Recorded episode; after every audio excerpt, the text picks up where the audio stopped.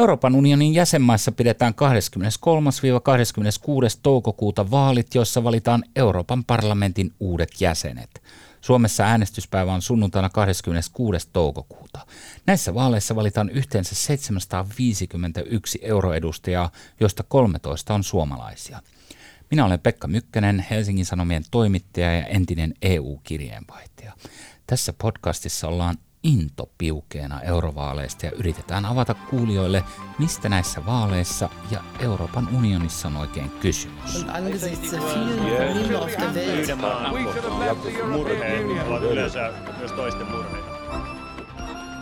Tänään vieraana on Helsingin Sanomien politiikan ja talouden toimittaja Jarno Hartikainen. Hän seuraa myös EU-asioita ja on toiminut edellisen työnantajansa kauppalehden kirjeenvaihtajana Brysselissä. Ja Jarno tulee tänään avaamaan meille hs.fi-sivuilla jo julkaistua eurovaalikonetta ja kertomaan, mitä sen konepellin alta löytyy.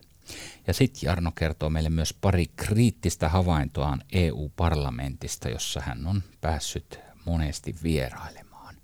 Tervetuloa Jarno. Kiitos. Ootko into piukeena eurovaaleista? Onko hyvä pöhinen bugi päällä? No mä oon into piukeena, mutta mä en tiedä kuinka edustava otos mä olen Suomen kannasta. Niin, kannasta. sä oot yksi 5,5 miljoonasta, mutta kerropa millaisia näkymiä on esimerkiksi kadulla, kadulla tuo kaupunkikuvassa ollut sulla mä, mä, näin, mä näin Twitterissä, että jossain on ollut katumainos eurovaaleihin liittyen. Mä en muista missä päin se oli, mutta, mä, mutta siis ihan todistettavasti, ellei se ollut kuvamanipulaatio, niin jossain on ollut katumainos Okei, ja se oli tämän vuoden se oli ihan, kuva. Joo, Pystytkö katsoa kuvan metatiedoista, että oli varmasti... No en itse asiassa mennyt noin pitkä, Aivan, pitkälle. eli mutta... sehän voi olla väärennös vuodelta 96 tai voi, voi muuten olla. Pidettiinkö silloin eurovaa? Silloin pidettiin Suomen ensimmäiset europarlamenttivaalit. Mm, ja sitä ennen Euroopan parlamentissa oli muuten suomalaisia edustajia 16, jotka valittiin eduskunnassa. Aika jännä pieni nippelitieto. Hyvä, että tuli käytyä läpi. Kyllä. No niin, kerrotko Jarno ihan ensimmäiseksi, että mikä tämmöinen eurovaalikone oikeastaan on? Noin niin kuin karkeasti ottaen. Miten sitä käytetään ja mitä hyötyä siitä voisi olla äänestäjälle? No eurovaalikone on, on siis perinteinen vaali, vaalikone, jossa ehdokkaat ja, ja ehdokkaita etsivät äänestäjät vastaavat joukkoon poliittisia väitteitä. Ja, ja sitten käyttäjä saa sieltä sitten tulokseksi, sieltä ehdotetaan joukkoon poliitikkoja, jotka on olleet asioista eniten samaa mieltä tämän äänestäjän kanssa. Eli tässä on tämmöinen täsmäävyys, eli ei, tämä ei arvo tämä kone, että okei, sä olit vähän niin kuin ei, ei, suuntaan. Tä, tä, täsmäävää ja sitten tota, ja sit sieltä saa totta kai sitten lukea vielä ehdokkaiden kirjalliset vastaukset sitten, koska itsekin äänestäjänä, kun noita koneita käytän, kyllähän mun täytyy välillä sanoa, että ei mulla ole mielipidettä kaikkiin niihin väitteisiin. Ja, ja sitten välillä on saattanut olla joku mielipide, mutta sitten on lukenut jonkun ehdokkaan ää, perustelut sieltä tajukin, että ei, että mä hankin tätä mieltä itse asiassa. Hmm. No siellä on jaksotettu nämä kysymykset neljään tämmöiseen pääteemaan, tai ainakin siinä oheisjutussa, jonka kirjoitit näistä, niin kerrotko mitä ne on ja miksi juuri nämä teemat on valikoitu? No siellä on siis siellä on kymmenen arvokysymystä, ne on samoja kuin ne on eduskuntavaalikoneessa. Ne arvokysymykset ei sinänsä liity EU-hun mitenkään tai EU-kompetenssiin, mutta ne on tämmöisiä klassisia arvokysymyksiä, vaikkapa nyt siitä, että onko kotiuskonto ja isänmaa hyvä arvopohja politiikalle. Sen lisäksi on neljä eri politiikan lohkoa tai tämmöistä isoa teemaa, jotka on unioni, ulkorajat ja turvallisuus – talous ja ilmasto. Unioni käsittelee tämmöisiä aika isoja, isoja tota, EUn rooliin ja vallanjakoon ja, ja tulevaisuuteen liittyviä, liittyviä kysymyksiä. Sitten ulkorajat ja turvallisuus, no se sanoo otsikokin aika paljon, sillä on maahanmuuttoa ja turvallisuutta, ö, talous, ilmasto, kuvaa niin ikään aika eksaktisti niiden sisälle liittyviä teemoja paljon päästövähennystavoitteisiin ja vaikkapa emun, emun tota, ähm, tai siis anteeksi, euroalueen niin erilaisiin rakenteisiin tai vaikkapa EU-budjetin käyttämiseen liittyviä kysymyksiä. Nämä valittiin sillä tavoin, että, että siinä oli vähän pohjalla se eduskuntavaalien alla me tehtiin semmoinen kysely ihmisille, että mitkä on tärkeimmät teemat eduskuntavaaleissa – Ja sieltä nousi silloin viisi teemaa ja, ja, ja tuota, me vähän sitä samaa te, käytettiin nyt tässä, että, että niistä eduskuntavaalien teemoista ne pudotettiin nyt sitten sosiaali- ja terveyspalvelut pois, koska ne ei kuulu EU-kompetenssiin ja työllisyys me pudotettiin myös, koska sekä ei niin kuin suoraan, suoraan liity, että, tota, että se oli pientä tämmöistä niin kuin hienosäätöä. Joo. Tuota, tämän vaalikoneen yhteydessä julkaistiin tosiaan tämmöinen aika pitkä juttu. Se, se vei kokonaisen aukeaman meidän printtilehdestä ja, ja verkossa se oli vielä pidempi, niin miksi tämmöinen selitysjuttu piti erikseen tehdä, että eikös ihmiset jo EUn tunne? Me ollaan melkein neljännes vuosisata oltu jäseniä. Tuota. No se osi varmaan liittyy siihen, että ihmiset ei ehkä tunne EUta, mutta se myös liittyy sellaiseen – myös eduskuntavaalien alla ihmiset saattoi valittaa myös eduskuntavaalikoneesta, että, että siellä kysytään kysymyksiä, joita ei ehkä ihan täysin niin kuin hahmota sitä niihin kysymyksiin liittyvää problematiikkaa tai, tai niin kuin sitä kontekstia ja ymmärrä, että miksi tätä kysytään. Niin, niin nyt ensimmäistä kertaa, tai käsittääkseni ensimmäistä kertaa tehtiin tämmöinen selitysjuttu, missä on vähän niin kuin – pyritään nimenomaan kertomaan sitä, että miksi tämä kysymys, kysymys on jotenkin relevantti tai, tai, tota, tai että miksi tämä kysymys on vaikkapa kiistanalainen tai, tai, tai näin.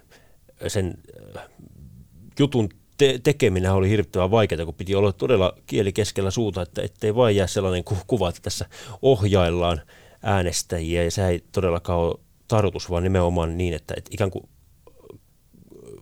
käyttäjä saa semmoisen karkeen käsityksen edes siitä, että, että miksi, miksi tämä kysymys on relevantti. Niin, miten tuskallista sitä oli itse asiassa sitä juttua tehdä? Mä kävin luntaamassa tämmöistä komissio itsekehu-raportista tuota, ja kävi ilmi, että Junckerin komission, eli tämän viimeisen vi- viisivuotiskauden aikana, niin komissio on pukannut ulos 471 erilaista lainsäädäntöesitystä. Ja kuten säkin oot saanut nautiskella siellä Brysselissä aikoinaan, niin joissakin näissä on tuhansia sivuja tätä lainsäädäntötekstiä, niin nyt sä oot onnistunut puristaa ne kahteen kolmeen kappaleeseen tuossa, niin mi- millainen duuni se oli niin saada tämmöinen asia esitetty noin tiivis muodossa? No ei se ihan mun suosikkityötehtävä kautta aikaan ollut. tuota, Mut top kolmoseen menee. No sinne jonnekin jo. tuota, oli se suhteellisen työlästä, mutta, mutta kuten sanottu, että ei tässä ollut ajatus esitellä kaikkia nippelitietoja ja yksityiskohtia ja, ja tota, koko sitä problematiikkaa, vaan antaa semmoinen karkea yleiskuva siitä, että, että minkälaisista asioista nyt europarlamentaarikot on päättämässä ja mitä EU:ssa on vähän niin kuin agendalla tai minkälaisia visioita eri tahot on EUn varalle kehitellyt. Tuota, tehdään pieni sivupolku tuonne EU-journalismiin, kun me ollaan sitä vähän hipastu tässä näin, niin tuota, kerropa siitä ajasta, kun olit EU-kirjeenvaihtajana, että kauppalehden kirjeenvaihtaja, ehkä teillä on vähän eri, tai sinulla entisessä elämässäsi ja työpaikassa oli vähän niin kuin erityislukijakunta, jolla on erilaisia odotuksia journalismin suhteen, mutta myös ehkä erilaiset kiinnostuksen kohteet, niin mikä sun muistikuva on siitä EU-journalismin niin kuin vastaanotosta? Että luettiinko niitä juttuja, herättikö ne keskustelua, sait se paljon sähköpostia lukijoilta, oliko, oliko jengi messissä? Hmm, Mä muistan kyllä lietsoneeni sellaista itseinhoa siellä, että kukaan ei näitä juttuja lue. Ja tota, sitä on hirveän hankala, hankala sanoa mm, tuota, noin eksaktisti, että kuinka paljon kauppalehden lukijakunta on aika paljon pienempi kuin, kuin tuota Helsingin Sanomien, mutta, mutta kyllä sitä palautetta jonkin verran tuli. Ja, ja, ja tota, mm, kyllä niitä juttuja ainakin jonkin verran luet. Että ei se, ei se ihan, siis tämä on jokaisen EU-kirjeenvaihtajan ja EU-toimittajan semmoinen niin kuin, semmoinen itseruoskinta, että, että tota, laittaa hirvittävän määrän työtä johonkin juttuun ja sitten lähettää jutun, niin toteaa, että ei sitä kuitenkaan nyt kukaan lue. Hmm. Se on tämä joku tämmöinen tietty oman niin kuin semmoisen identiteetin rakennuspalikka siinä, siinä hommassa, mutta se kuuluu asiaan. Se kuuluu asiaan. Joo.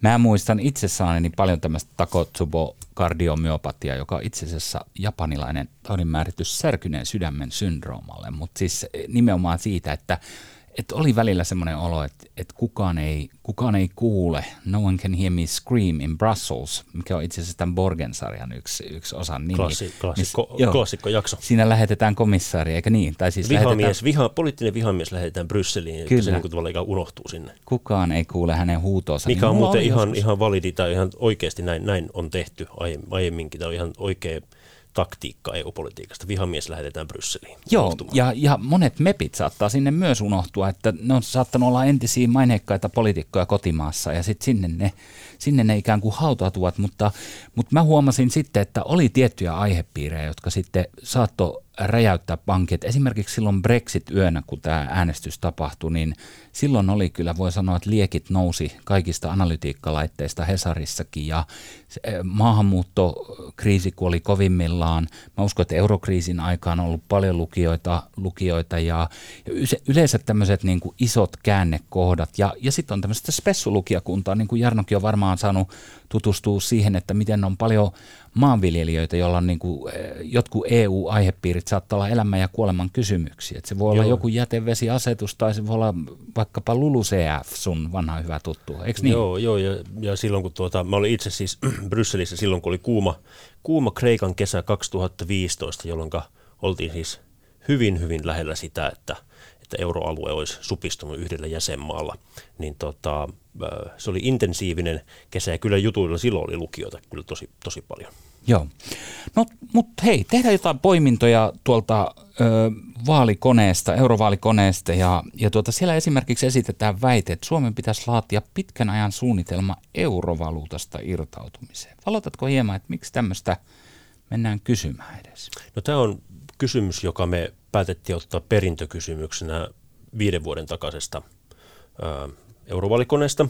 Tämä on vakiokritiikki, että, että tuota, Suomessakin ja, ja muuallakin Euroopassa jota on pitkään esitetty, että euro on itse asiassa näille jäsenmaille haitallinen tai suurimmalle osalle euromaista haitallinen ja, ja Suomessakin on tahoja, jotka on, on sitä mieltä ja, ja, ja rehellisyyden nimistä täytyy siis sanoa, että eihän kukaan, eihän kukaan relevantti ihminen niin kuin, taho ole sitä mieltä, että euro on jotenkin täydellinen ja, ja autuuden tuova, vaan, vaan että siihen liittyy hyviä ja huonoja puolia. Ja sitten se on niin kuin niiden, niiden tota tasapainottu ja kaikki niistä syistä ei välttämättä ole niin kuin taloudellisia, kun mietitään euro, eurojäsenyyttä, mutta, mutta tämä on niin kuin tämmöinen ihan keskeinen, ihan keskeinen kiistakysymys, kun mietitään niin kuin vaikkapa Suomen asemaa EU:ssa ja, ja EUn suuntaan. Hmm. Sitten siellä on yksi sellainen kysymys, joka on mun mielestä vähän niin kuin sävyltää uhkaava, että siinä kysytään, että jos joku unionimaa joutuu hyökkäyksen kohteeksi, pitäisikö meidän suomalaisten lähteä sitä puolustamaan? Että eihän me nyt minkään NATO sentään kuuluta. Että selitätkö vähän, että mistä tässä kysymyksessä oikein?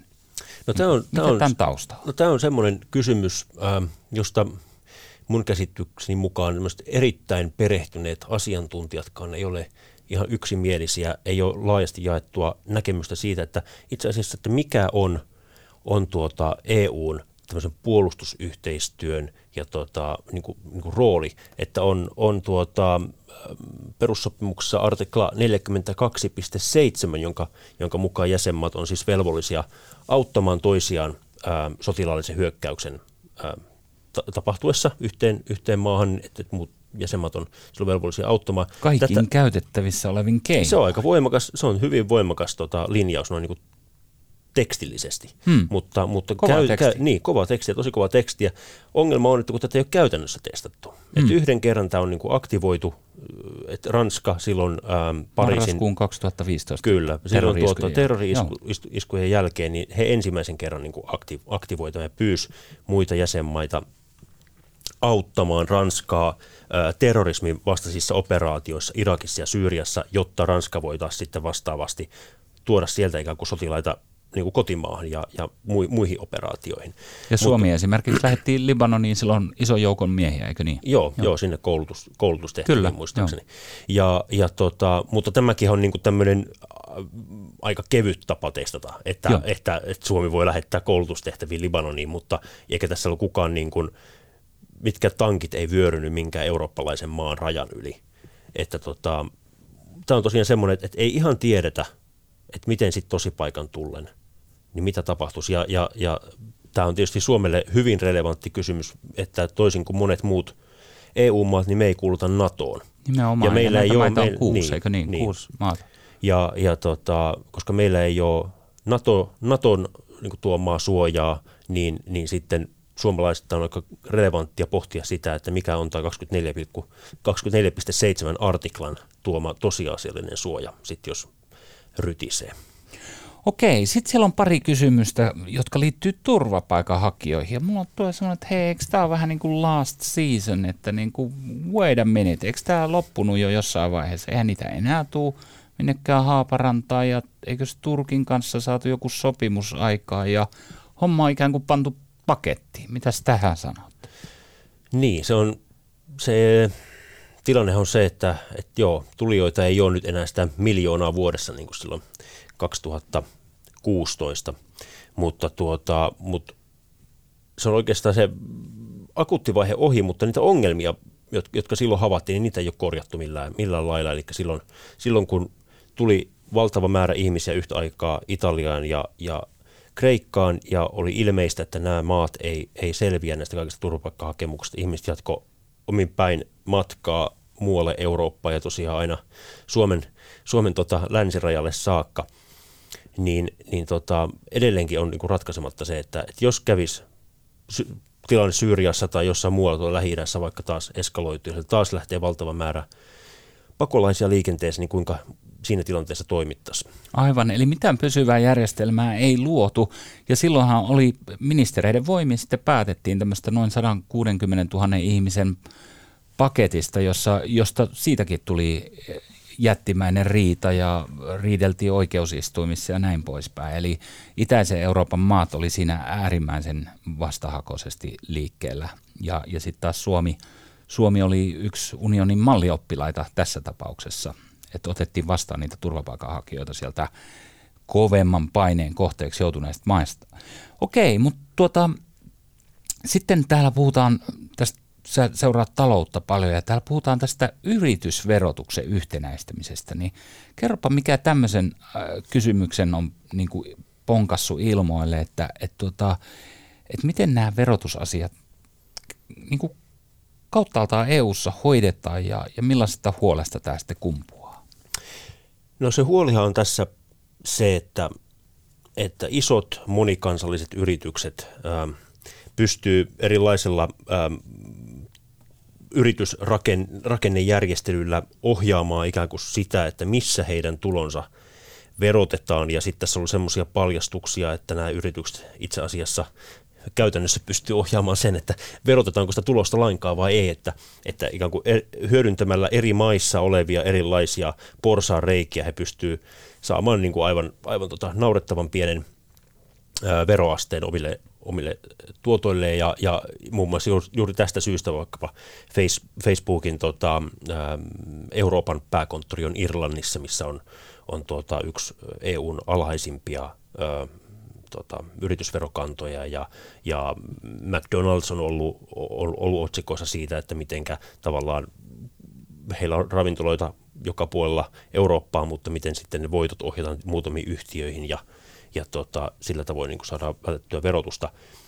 Se ongelma tässä on se, että verotus on, on jäsenmaiden omassa päätäntävallassa – EUlla ei ole, ei ole tuota, lukuottamatta nyt sitten arvonlisäverotukseen liittyviä tiettyjä sääntöjä ja, ja tämmöisiä muita nippeleitä, mutta sanotaan isossa kuvassa, niin EUlla ei ole päätäntävaltaa siihen, että kuinka paljon vaikkapa sun ja mun palkkaa verotetaan tai kuinka paljon meidän työnantajan voittoja verotetaan.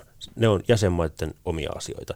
Ja, ja sitten jos a- aiotaan tehdä EU, on mahdollista sopia verotuksesta myös EU-tasolla. Sitä ei kielletä, mutta mutta se on hyvin vaikeaa, koska silloin päätökset pitää tehdä yksimielisesti. Ja sitten voi kuvitella, että jos on vaikkapa Luxemburgin kaltainen maa, joka saa huomattavan paljon etua siitä, että he järjestelee erilaisia suosiollisia diilejä ää, isoille yrityksille, niin eihän heillä ole mitään intressiä sitten taas sopia säännöstä, joka estää tämän, tavallaan heidän oman bisneksen. Eli näistä ei käytännössä sitten pystytä tämän yksimielisyyden takia sopimaan. Mutta tämä on niin kuin iso, iso kysymys, että e, e, tässä joutuu puntaroimaan sitä, että, että, että saako EU-tasolla puuttua verotukseen ja, ja tota, vastaavasti, että kuinka haitallisena nyt tämmöisen niin kuin ää, vero, ää, erilaiset vero, verosuunnittelun niin näkee ja, ja tota, Hmm. Eli minimissä näitä vastausten kautta sitten saa käsityksen siitä, että millaista maailmankuvaa ehdokas on sitten edustanut verrattuna kyllä, omaan. Kyllä. Että, että vaikka, vaikka tämä nyt ei vaikka ensi viikolla torstai aamupäivästä tule vielä toteutumaan joku tietty asia tässä. Ei, näähän, näähän on, että et kun me tosiaan kysytään nyt tuossa vaalikoneessa myös vaikkapa EU-armeijasta, niin eihän hmm. tässä nyt ole mitään niin komission esitystä EU-armeijasta ollenkaan pöydältä. Osa näistä on tällaisia niin kuin, vähän periaatteellisimpia, otetaan kantaa johonkin visioon.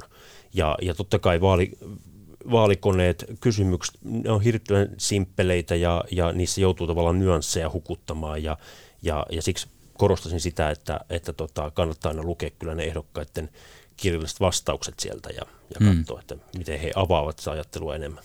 Ja nämä kiinnittyy sitten eh, tavalla tai toisella jonkinlaiseen eurooppalaiseen keskusteluun, vaikka siellä nyt ei mitään lainsäädäntömyllyssä Kyllä. olisikaan. Kyllä. Missä kysymyksessä odotat, että syntyy suurimpia, selkeimpiä eroja eri ehdokkaiden ja etenkin puolueiden välillä? Onko täällä jotain ilmiselviä? No kyllä mä luulen, että vaikkapa tuo yritysverotus asia on varmaan hyvin paljon tuommoinen niin oikeisto vasemmistoakselilla puolueita erottava. Luulen, että ilmastossa löytyy kyllä tota, isoja, isoja tota, mielipideeroja. EU-budjetista kun puhutaan, niin varmasti se, että kuinka paljon maataloutta tuetaan sieltä budjetista, niin se jakaa, jakaa ehdokkaita. Mm, luulen, että nämä puolustukseen liittyvät kiistat on myös, ne on niin perustavanlaatuisia ja niihin liittyy niin kuin hyvin erilaiset visiot siitä, että mitä, mitä EU on. Kyllä mä luulen, että, että tota, iso osa näistä kysymyksistä on sellaisia, että ne tuo esiin ihan todella aitoja ja isoja periaatteellisia linjaeroja. Hmm.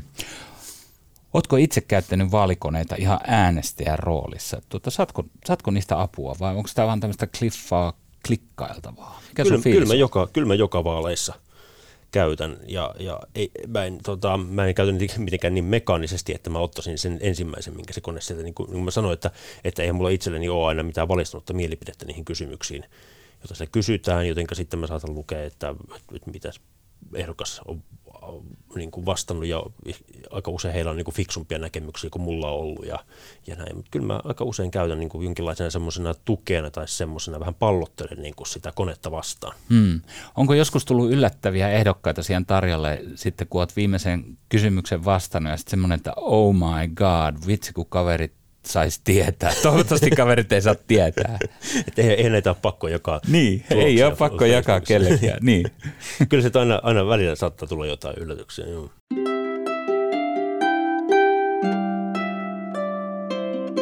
Jarno Hartikainen, sä kirjoitit kautes lopussa semmoisen aika railakkaan ja pisteliän teksti, jonka otsikossa luki, että monta syytä vihata europarlamenttiin.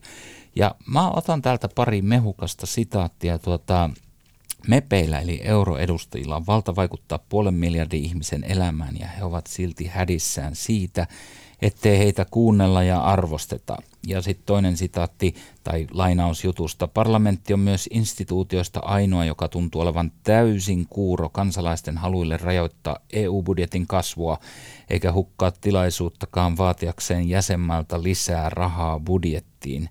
Näin kirjoitit kolme vuotta sitten keväällä. Ootko vielä samaa mieltä ja, ja tota, mistä tämmöinen teksti lähti ja kumpus? No yllätyksekseni, nyt kun luin tuon tekstin, niin olin, olin samaa mieltä olin samaa mieltä itseni kanssa. ja tota, ää, Löytyi konsensus. Joo, joo. Tota, toi teksti syntyi varmaan tilanteessa, missä mulla oli tuoreita pieniä haavoja sielussa kolmesta vuodesta Brysselissä ja siinä oli tiettyä tämmöistä paineiden päästämisen makua varmaan tuossa. Sä olit ihan lähdö hetkellä siinä, eikö niin? Joo, joo, kyllä, kyllä kamoja pakkasin ja tuota kirjoittelin. Tuota, siinä oli semmoista, semmoista äh, harmistusta. Silloin Brysselissä töissä ollessa niin oli tietysti semmoisen Euroopan parlamentin tiedotetulvan kohteena. Ja, ja tota, siinä niin kuin tajus, että, että jotain semmoista niin kuin kummallista epäsuhtaa on siinä Euroopan parlamentin toiminnassa, että et, et, et tosiaan he on, he on äärimmäisen niin kuin voimakas instituutio. Heillä on niin kuin valtaa Sitä valtaa on annettu tässä vuosikymmenten mittaan niin kuin enemmän ja enemmän ja enemmän. Mutta jotenkin siellä on semmoinen jatkuva itsetunto-ongelma, että meitä ei arvosteta, meitä ei huomata. Se jotenkin tämä, että, että eurovaaleissa äänestetään, ehkä se niin kuin poliitikkojen sydämeen niin kuin jotenkin osuu to, johonkin tosi arkaan, arkaan kohtaan. Ää, se, että, että niin kuin EU-asioista niin kuin media ei seuraa niin tarkasti kuin kansallisia, niin se, se on myös tämmöinen niin kuin tietysti oma arvontuntoiselle työhönsä perehtyvälle poliitikolle niin, niin kova, kova juttu. Enkä mä sinänsä niin kuin, Niin, se on ymmärrettävääkin. Y- ymmärrettävääkin joo, että, että kyllä sitä paljon tärkeää työtä jää niin kuin katveeseen, mm. että sitten kun kotimaan politiikassa jotain naurettavia pikkukohuja, niin niitä niin kuin päiväkaudella Niinpä, seurataan. Että ei, ei siinä mitään ihan, ihan aiheellista mediakritiikkiä, jota me kaikki sitä onkeemme. Mutta tuota, että et semmoinen puuhastelun ja, ja näennäistoimekkuuden tuota, niin kuin, mm, ilmapiiri. Ja tämä, ja tämä näennäistoimekkuus ei muuten sitten rajoitu pelkästään parlamenttiin, vaan on, on myös niin kuin semmoinen komission. Että et silloin kun tavallaan on asioita, joihin poliitikot ei ihan suoraan pysty vaikuttamaan, iso osa ihmisten elämästä on tällaista, että poliitikot ei pysty, niin sitten kuitenkin pitää niin kuin antaa joku tiedonanto tai joku paperi tai joku ulostulo, että, että tässä kuitenkin niin kuin jotain tehdään, että me ei oikeastaan voida tehdä mitään, mutta me kuitenkin tehdään jotain ja aina on tietysti parempi tehdä jotain kuin olla tekemättä mitään, että, että semmoinen tota, mutta se jotenkin tuolla Euroopan parlamentissa ehkä, ehkä tuota, mu- muistelen, että, että oli Joo. semmoista. Niin kuin... Eli itse tunto ei ole kehittynyt samaa vauhtia kuin todellinen valta. Ei, ei. Joo. Hyvä Jarno, sulla on monta syytä vihata europarlamenttiin, mutta mitä sanot tällaiseen kysymykseen, että kannattaako mun äänestää EU-vaaleissa, kun ei sen naapurin keijokaan taida äänestää? No kyllä mä suosittelisin kuitenkin. Kyllä mä suosittelisin. Äänestämisen jälkeen saa aina käydä juomassa pullakahvit. Se on tuota EU-perussopimuksissa kirjattu, en muista artiklanumeroa, mutta se on siellä. 76.8. Saattoi olla, joo. Ja tota, Hillon kanssa kyllä, se munkki. Kyllä, kyllä. Joo. Ja, tota, ja toisekseen ei ole EU-asioita ja kotimaan asioita erikseen, vaan, vaan tota, Suomen kansallinen liikkumatila tietyissä kysymyksissä aika kapea silloin, kun EU-tasolla on tota, päätetty jotain tästä vaikkapa nyt ilmastosta, niin, niin tota, ja, ja, ja niitä EU-tason päätöksiä eivät tee ne muut tuolla jossain, vaan, vaan niitä EU-tason päätöksiä tekevät meidän valitsemat poliitikot yhdessä muiden maiden kansallis- kansalaisten valitsemien poliitikkojen kanssa ja sorvaavat siellä kompromisseja, joten se ei ole mikään epädemokraattinen rakennelma, vaan, vaan hyvinkin demokraattisesti toimiva kokonaisuus. Ja siellä on monessa kerroksessa sitä valtaa limittää ja lomittaa myös suomalaista valtaa ja vallankäyttöä. Joo, ja, ja, ja, ja valtaa pitää, valta pitää ottaa ottaa. Valtaa ei kukaan anna, valta pitää ottaa. Kuka ei kopuuta olla... ovelle ja sano, että otappa tuosta valtaa? Ei, ei varmasti. Että tuota, sen takia siellä pitää olla niin kuin erittäin kompetenttia porukkaa ja sitten omalla äänellä kannattaa vaikuttaa siihen, että kuka sinne lähtee. Hienoa. Kiitos Jarno Hartikaiselle ja kuuntelijoille. Tässä oli tämänkertainen Into Piukeena Eurovaaleista podcast. Lisää vastaavaa Jorina on luvassa lähipäivinä. Pysykää kuulolla ja tiedä vaikka innostuisitte luovuttamaan äänenne jonkinlaisen eurooppalaistahon käyttöön. Kiitos Jarno. Kiitos.